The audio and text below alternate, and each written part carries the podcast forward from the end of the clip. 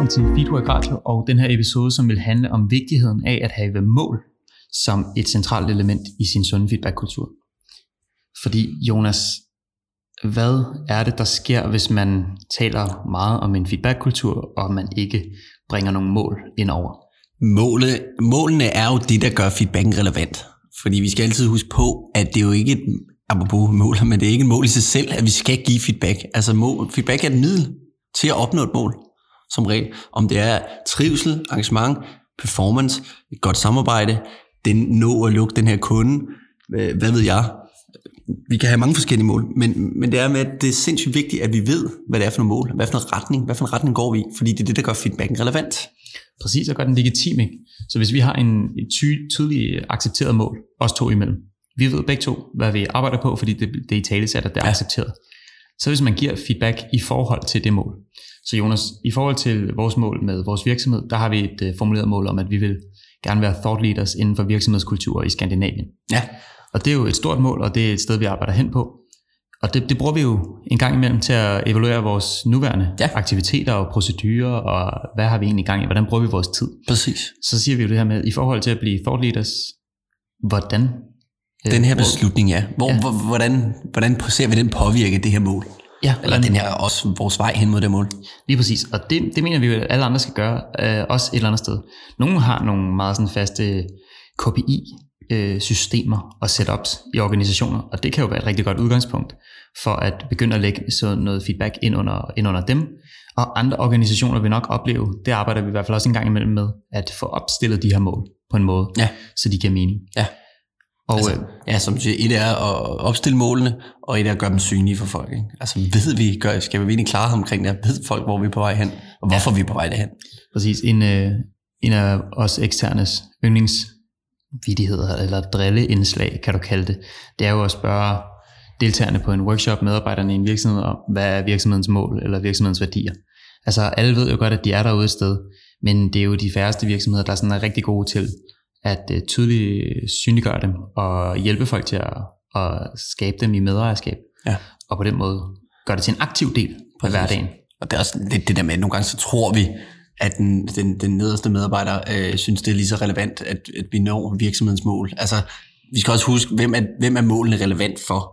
Ja, det er selvfølgelig, det er selvfølgelig vigtigt et eller andet sted, at, at, at medarbejderne på gulvet også har en nogenlunde bevidsthed om, hvor virksomheden er på vej hen. Ikke? Men det er jo det, der er rigtig vigtigt for at skabe en, et lokalt mål. Hvor vi er på vej, hvad, hvad er målet øh, for vores lille afdeling her? Præcis, lav den her lange kæde ja. af mål ned gennem organisationen, så de hænger sammen, og så de i samlet størrelse bæres hen mod ja, det samlede mål. Ikke? Præcis. Men det er jo sådan på, på meget på, på et lille stort plan, vi tæller mål her. Ikke? Ja, men det gælder jo også i det, i det kollegiale markerskab. Ikke? Ja. Hvis du ved uh, særligt, at, uh, at der er en, en bestemt type underviser, jeg gerne vil være rigtig dygtig til. Mm. Jeg vil være rigtig dygtig til at holde foredrag, lad os sige det. Så, så vil du næsten altid kunne komme til mig og uden misforståelser give mig feedback hen mod mit mål.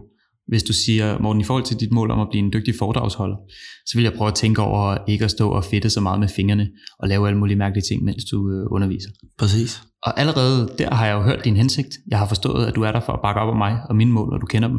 Og så, så kommer vi bare videre. Præcis.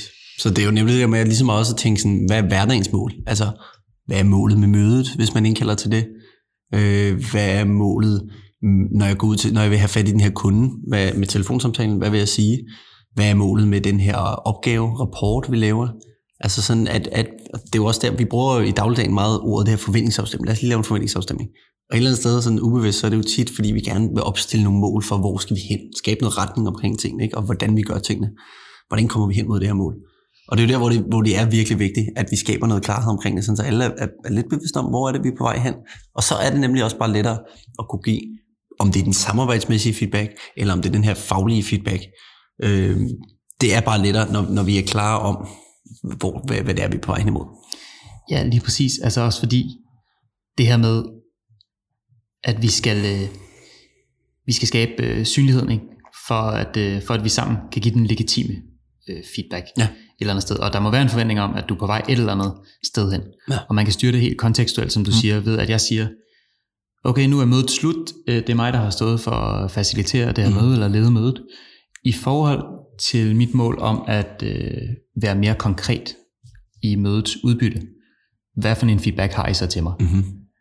Og, og allerede der kan man guide sin feedback giver rigtig meget som modtager. Mm. Og det er også det nogle gange, vi siger, som hvis jeg giver feedback, så er det ikke altid, fordi jeg skal have afløb for mine egne Præcis. synspunkter, Præcis. følelser og holdninger.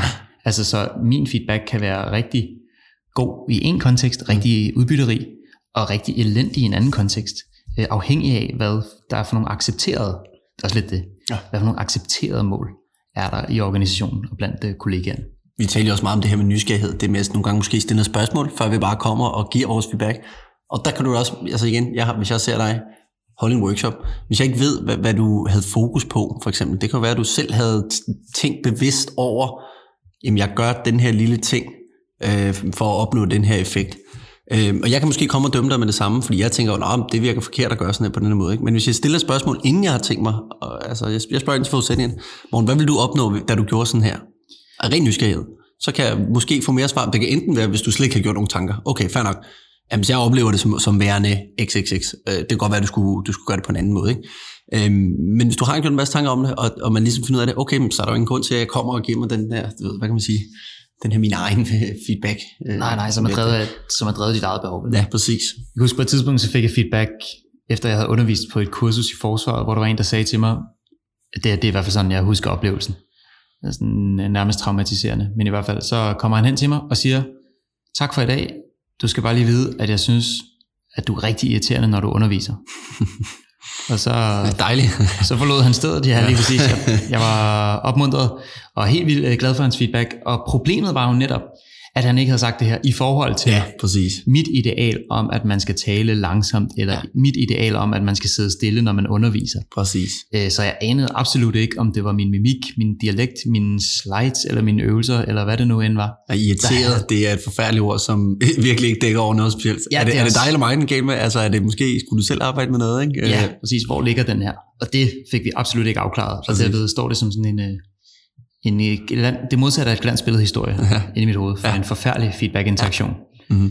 Men han havde jo trods alt hørt efter og sagde, fået fat i, at man skulle give noget mere feedback. Mm-hmm. Og den, for at lave koblingen til den her med en efterspørgselsdrivende feedbackkultur, er det jo også, det er jo nemlig rigtig fedt, når vi bliver bedre til at efterspørge det. Fordi så, så, så tvinger vi også lidt folk til implicit selv at tænke over, hvad det er, deres mål er. Med, altså, hvad, hvad, hvor, hvad, den her givende handling, eller hvorfor valgte jeg at gøre det her i opgaveløsningen? Øh, og så når man så selv kommer og lægger sig selv ud i forhold til at opnå det her, hvad for en effekt synes du så det havde? Og kommer og spørger folk på den måde. Fordi så, så, så tvinger man, så er det bare meget lettere for feedbackgiveren at gøre det meget, meget konkret. Ja, præcis. Så styrer man lidt øh, observationernes mm. fokus på den måde. Jeg kom til at tænke på en ting også, øh, der er med de her mål, og det er, at i nogle organisationer, jeg selv har været en del af, der bliver målene præsenteret i forbindelse med et eller andet event, et årligt event, lad os sige det. Og så bliver der ikke fuldt så meget på dem løbende. Altså, det kan også være min egen personlige mål i forhold til performance, eller en mus-samtale, eller sådan et eller andet. Men det er også der, at den sunde feedback-kultur bliver rigtig smuk, hvis vi i hverdagen har tæt forbindelse og stor accept til vores mål, og giver feedback, når det er relevant. Og det er det tit mere end en gang om året, øh, i forhold til at nå vores mål. Så kan vi have øh, den mest ideelle, så tæt som muligt på en ideel vej hen til målet, så mm. vi ikke arbejder helt vildt skævt af hinanden, ja. eller helt vildt skævt i forhold til målet i det første seks måneder af året, fordi vi ikke har tjekket ind med vores mål. Præcis. Så det er også med at få opbygget den her vane omkring at, at gøre det til en sådan, øh, mere normal og vane, kan man sige. Fuldstændig rigtigt. Det er jo, hvis jeg må fortælle en lille sjov historie, ja. men det er jo det her med, den, eller det, det tidspunkt sådan i historien, hvor feedback-begrebet det blev, sådan, blev begyndt at blive rigtig brugt i en organisatorisk kontekst. Det var faktisk efter, i, det var i slut 60'erne, da øhm, Apollo 11, man skulle sende den op til månen, den første øh, månemission der.